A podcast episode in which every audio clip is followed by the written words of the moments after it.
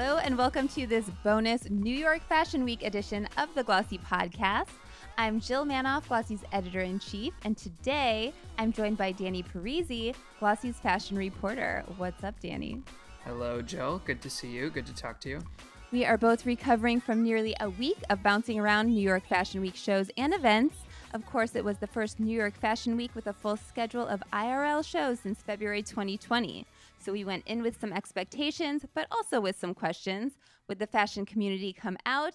Would designers go all out? And what safety precautions would be made? So today we're going to recap what we experienced and dig in a bit to what that means for the future of the event and of the industry.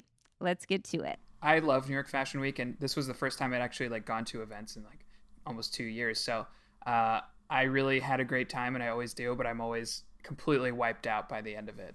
Yeah, my body's like in shock, but definitely some newness that I really, uh, it, w- it was obvious to me. Well, obviously, the vaccination uh, element show your vaccine card, mm-hmm. come, it's going to be safe.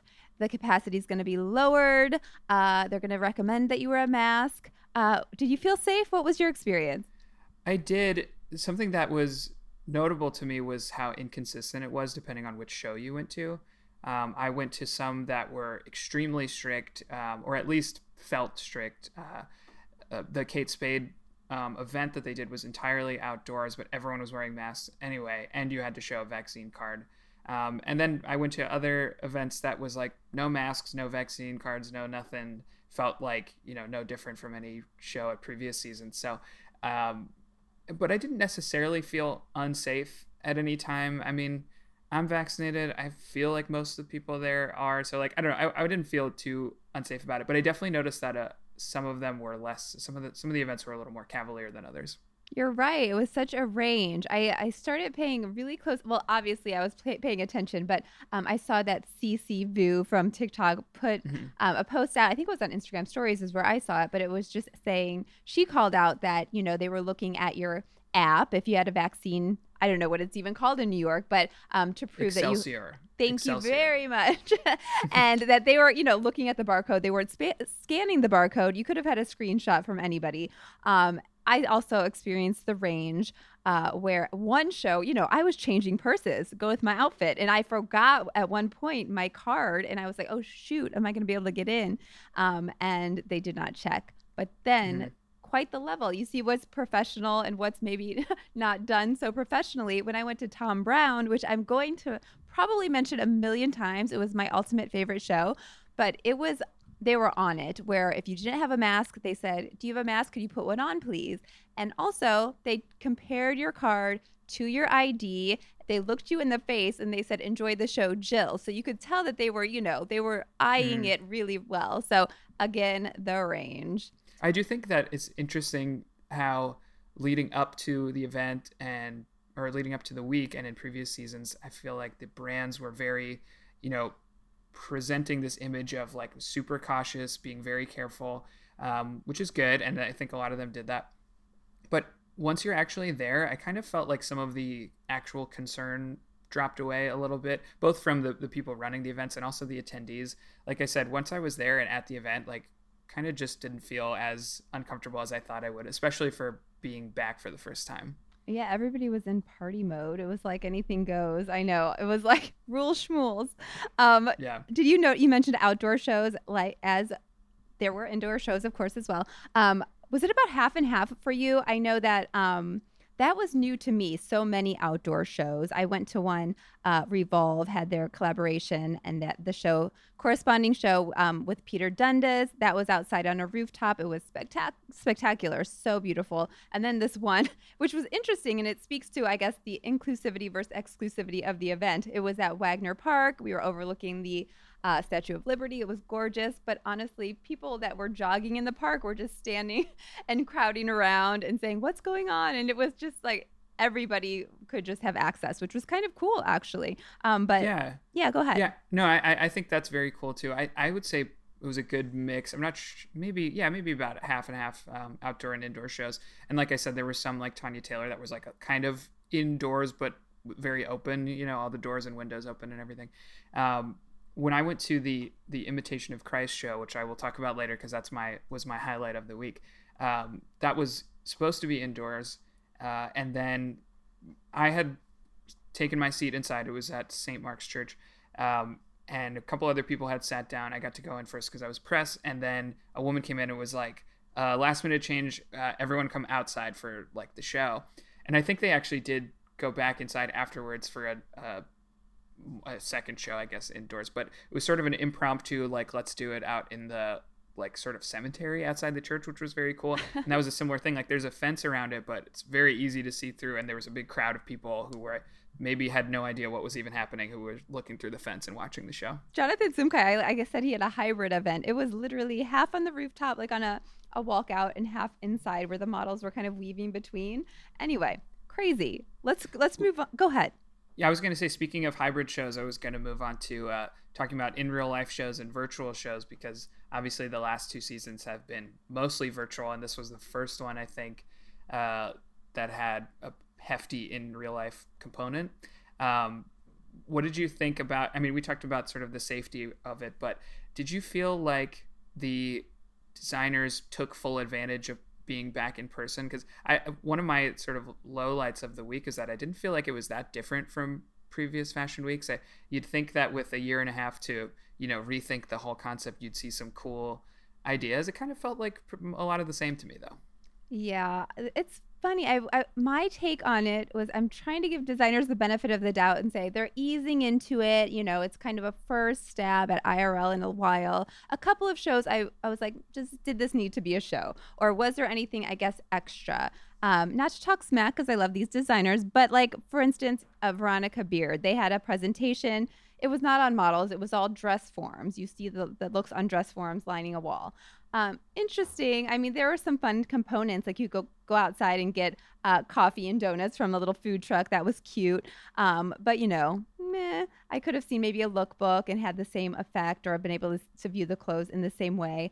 Um, and also, you know, a brand that I love, Bevza. They do these those like amazing high cut bodysuits that are like show mm-hmm. your hips, and they're so cute. Anyway, um, I saw their show at Spring Studios. It was, you know, the type of looks that are maybe like more everyday versus a runway statement look and also the the venue wasn't full and it almost felt like meh but then yeah Thom Browne which i had never been mm-hmm. to it was just like it was like theater it was a show and it w- reminded me of the comparison between um, what everybody's saying with retail like do you have to have an experience to be a draw now that everybody's shopping online because I would like I would go out to see that show anytime. It's like I'm going to have this amazing experience and be inspired and moved and even just the people in the audience and the people that were I guess performing and the clothes were spectacular. It was like amazing. I would go out and go to that show any time of the year, not even during Fashion Week.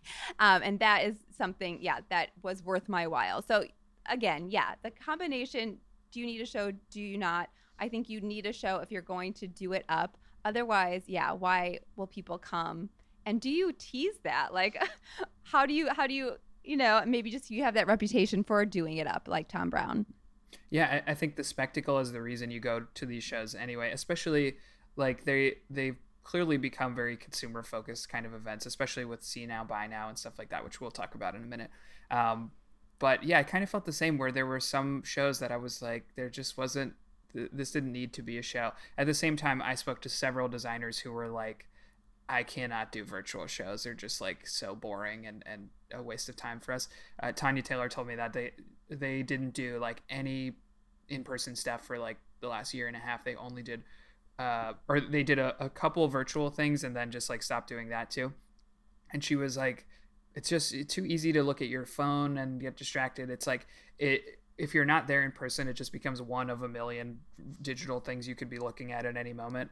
Um, and the the liveness aspect of it, it's not really appointment viewing. So you kind of like, oh, okay, I'll watch it. I'll get to it eventually. I'll watch it tomorrow or next week or something, and it just gets lost. So um, for sure, I agree. I think that was I was going to say later in the show, but that's the the highlight to me was the spectacle of some of the things. The the Kate Spade show again, which I mentioned, was like a big apple orchard that they built in the middle of Gansevoort Plaza. Um, it was thirty thousand apples or something that you could pick. It was that's the kind of thing you want to go to Fashion Week for, just to see it.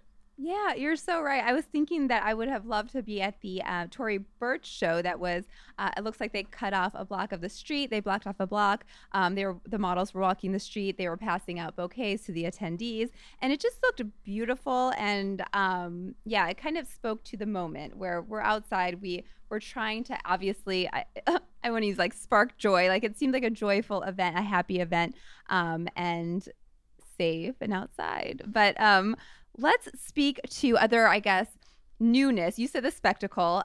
That that applies to, I guess, both on the stage or on the runway and kind of the people watching. I was wondering, you know, there's a lot of womp womp by editors that like I always say I'm the last editor that still loves Fashion Week because I love mm. it so much. And there's a lot of, you know, people that have tired of it. My eyes, I was seeing the editors out. I saw Kate Lanphear at uh, Jonathan um, Simkhai. Um, and anyway, the vibe was up. I felt like people came out and were excited to be out after a year and a half, which was awesome. I felt like the fashion was on the street and people were um, coming out and making, I don't know, to the nines and, and great looks. Um, anyway, did you feel the same way? Did you feel like the yeah. energy was up? Yeah, I did. And I, I feel this way every year every season. Like people love to say like fashion week is stupid and it's lame and they're it's like never as good as it used to be. And then they always show up at all the shows and like dress great every time anyway. So I, I kind of felt that way. I mean, I wore very uncomfortable but very stylish suede shoes all day, even though I had to walk like several miles and I did it because I wanted to be seen at Fashion Week, like wearing these cool suede shoes. So, um, yeah, I, I saw a lot of street style and i felt like the energy i mean the lack of attendance was a little bit of a damper on that and i know that that's partially enforced you know that they don't want to have these big crowds. Um, but that is like another thing i associate with fashion week is like seeing big crowds outside of spring studios and uh, you know thousands of influencers in the street with their boyfriends taking pictures of them and like blocking traffic and stuff and uh, so i was like seeing that and i did see a little bit of that. Actually right down in Dum- dumbo there was a woman doing some sort of like athleisure photo shoot or something with a whole team of people so awesome there was still like there's still people causing a scene and and taking pictures and stuff like that uh, but the lack of attendance definitely made it feel slightly diminished from from previous seasons. Yes, I have to say, I said I think that PR people or whoever's behind the scenes, they had their work cut out for them because how do you limit capacity to 100, 150 people and ensure, you know, that all the seats are filled and that there's that balance because there's always been standing room it's kind of packed house and people shuffle in like one minute before the start of the show. Um, so it, ha- it could not have been easy, that's for sure. Uh, one thing that was noticeable, I guess, the the switch from uh, traditional celebrities, the actors, the musicians. I did see uh, Ciara at Revolve and a couple of places. She's amazing. But um, in, in favor of, I guess, uh, influencers, Tinx was around. I saw, gosh, Thom Browne was crawling with everybody, including like the stars of uh, League Fits, my new favorite Instagram, but like a lot of um, athletes. It was more influencers. There were athletes. I I feel like there were less of the traditional celebs, but who did you see out and about?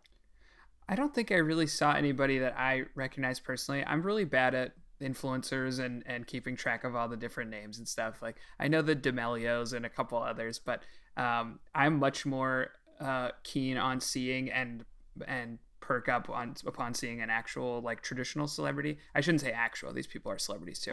um, but like to me, they're, they're I'm like face blind with all the Instagram influencers. You know, I don't really recognize them. So I I there was definitely a a, a, tremor through the crowd at a couple of shows and I heard people whispering like, "Oh my god, that's her. That's so and so." So I I got the sense that they were out, but I just like didn't really identify them personally. I'm all about it. At, at Cynthia Rowley, um, her daughter was there, who was a bachelorette contestant or a bachelor contestant. Mm. And then the next show I went to was Alice and Olivia, and um, Rachel from the same season of The Bachelor was there. And I'm like, what mm. is going on with The Bachelor? yeah.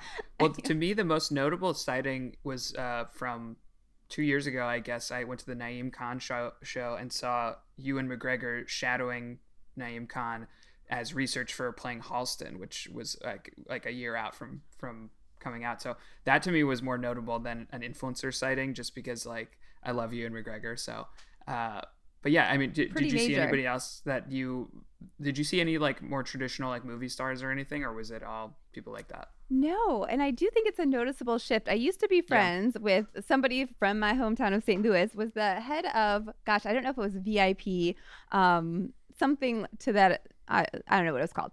Um, and at Michael Kors, and he used to, you know, get us into the show, and he would like be in charge of ushering all the celebrities in and it was you know all of those guys like debra messing and lo and it was just like spectacular. So anyway i didn't feel that vibe. Again i wasn't at all all the major shows um that like the tom ford i don't know who was there. Um but yeah.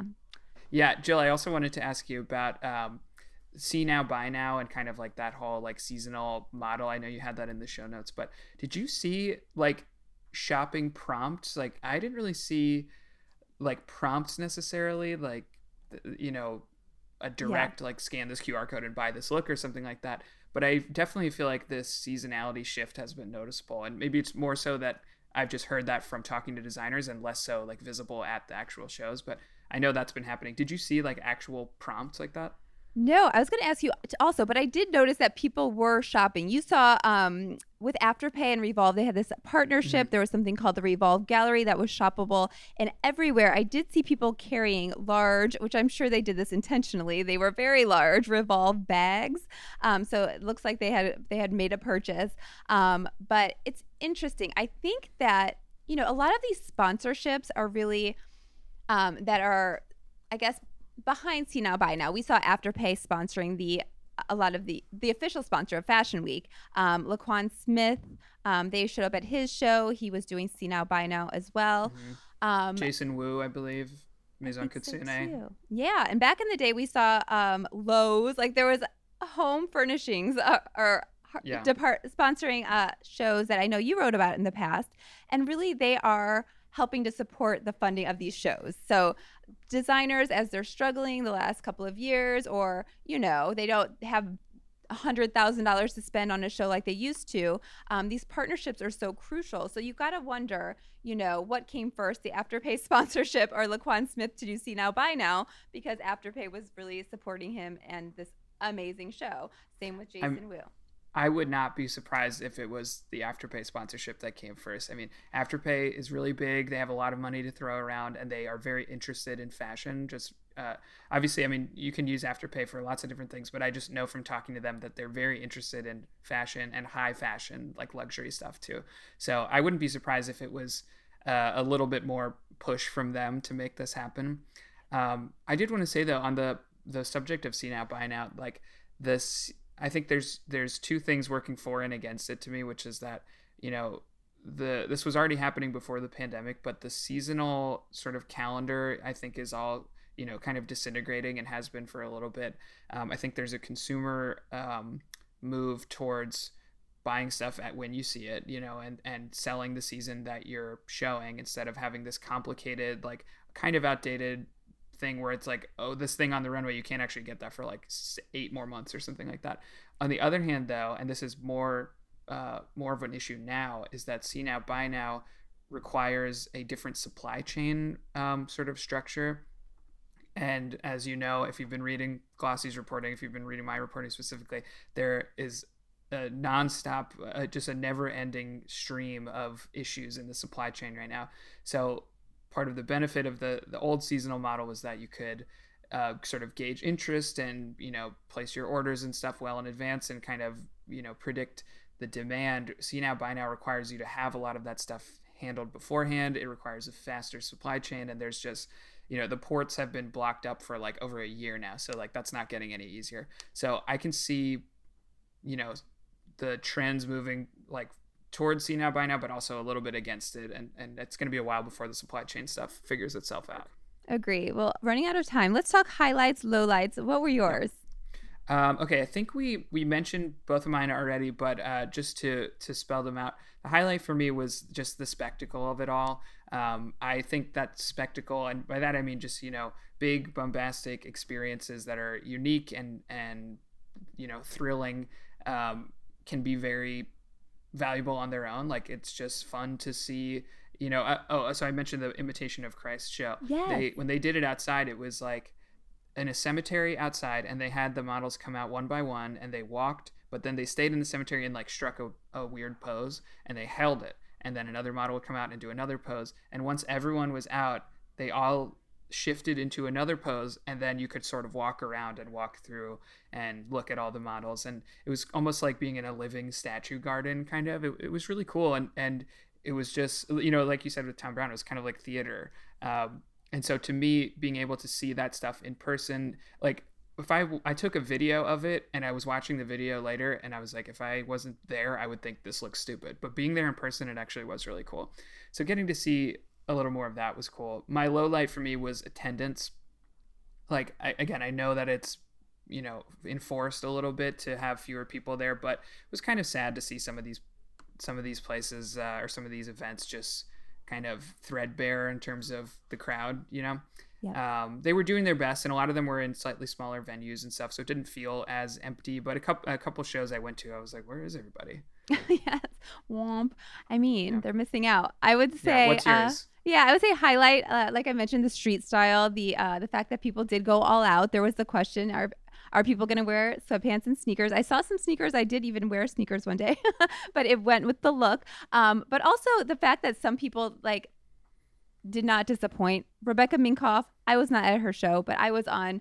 We covered it greatly. Um, that she always does something um, innovative, and she like whatever is the hot emerging thing you she'll probably tap into. Last season, you wrote about only she was doing OnlyFans. OnlyFans, um, yeah. Totally. In this season, she was um, she debuted her, her first NFTs, um, and of course she did. Like there was no doubt about it. So um, the fact that she really stepped up and also the fact that Thom Browne's production and he invited me and invite me again, please, please, please. Um, it was just anyway, so so cool being there and um, like you said, it was like it was choreographed. It was more of an effort. It was just um, awesome. Fashion meets theater meets I don't know fabulousness. and then my low light, I I love Laquan Smith and I've been to a show before. Um, to be honest, like it was a little bit of a cluster F getting into the show. Um, it reminded me it was not quite the extent of a Philipp Plein's show where he was having he would have Nicki Minaj and people were standing outside like a swarm, which I was a part of at one point and did not get in, even though I had a oh, seat. It was the same thing with Laquan, where I went with a seat in hand and waited and waited and waited, did not get in. Um, a swarm of people way i was like oh god um, keep my mask on but yeah didn't get in and that was I mean, a cool event, and it makes sense that it was a draw. Empire, the first fashion show ever at the Empire State Building, but um, yeah, I you got to feel for these people. You got to fill your seats, but then again, let's not get crazy with the invite list and get get the press yeah. in there. Or you know what, we're going to talk about it. um. or else you'll be the low light on our bonus episode, New York Fashion Week. Yes, but online it looked great. So I guess hybrid. Hey. yeah, that's um, true. Yes expectations. I feel like uh, my expectation is still a little more fragmentation around New York Fashion Week. Um, I, in the last couple of years, I've covered it a couple times that a lot, especially the bigger brands, are sort of thinking they don't need to show at the actual week. They can do before, they can do after, they can do it outside of New York. Like uh, people are sort of spreading out, and maybe the pandemic and and coming back will make people want to focus it a little more on New York and on the week, just so that uh, you're getting the most amount of people in town. For example, Joe Manoff was in town uh, the last week, um, but I, I feel like the I still get the sense that the the bigger brands are gonna be continue to think we can just do our own show whenever we don't need it to be part of a, a larger event or something. Uh, my other expectation is the ones that do stay at New York Fashion Week are going to, you know, ramp up the scale. Obviously, the attendance hopefully will be able to be higher in the future. People will be more comfortable. People, hopefully, more people will be vaccinated. So I'm hoping when February rolls, rolls around, it can be a little bit of a bigger affair, uh, bigger crowds. Um, at the same time, it's going to be a lot colder, so they're going to have to do indoor. That's a whole other thing. I'm, I'm sure they're they're working on figuring that out right now. Um, but yeah, those are my expectations. What about you? I like it. And you know what? I like that you mentioned New York. I another highlight was all the New York love. Obviously, it was during Mhm. sept- around the time of September 11th and the big 20th anniversary, and to see that passion for the city was awesome. Yeah. Um, In terms of the evolution, I I like also that. Um, there was more a focus on these emerging designers. I thought that the runways showed more diversity, um, and I think that that will will continue to see that. Obviously, there's a ways to go. Um, some shows where I was like, is it really still tall, skinny white models? Like, I can't believe this Yeah. day and age that some brands still go there, but there were those cases for sure. Um, and I also would say um, there will be more of an effort by the designers that show on site to make it more of a show. Otherwise, they will just stick to the online um, virtual uh, format that where they are presenting to more of their audience or and their international audience as well. Um, and I think it's going to move beyond this twice a year event. Uh, Dominic Kafka from IMG Events or Fashion Events, I had him on the on the regular Glossy podcast, and he mentioned that something's coming in December, and we know that some people are doing more of a see now buy now and more of a I guess Hmm. off calendar show. So I have a hunch. Well, maybe the the fashion week itself will be fragmented. We'll see more of them, um, but TBD what that's about. I'm just making a guess. Yeah, yeah, I didn't know about that. That sounds cool though. Yeah, so wait and see, y'all. Well, this was so fun. Did we hit on all of it, Danny? I think we did. I think we did. I think we, we talked about everything. It was a very fun week, and I was happy to be back. Um, and uh, yeah, New York is uh, New York is kind of back. Woohoo! At last. Thanks, Danny. Good talking to you. Yeah, thank you, Joe. That's all for this episode. Our theme music is by Otis McDonald. If you liked this episode, be sure to share it with someone else you think would. Thanks for listening to the Glossy Podcast.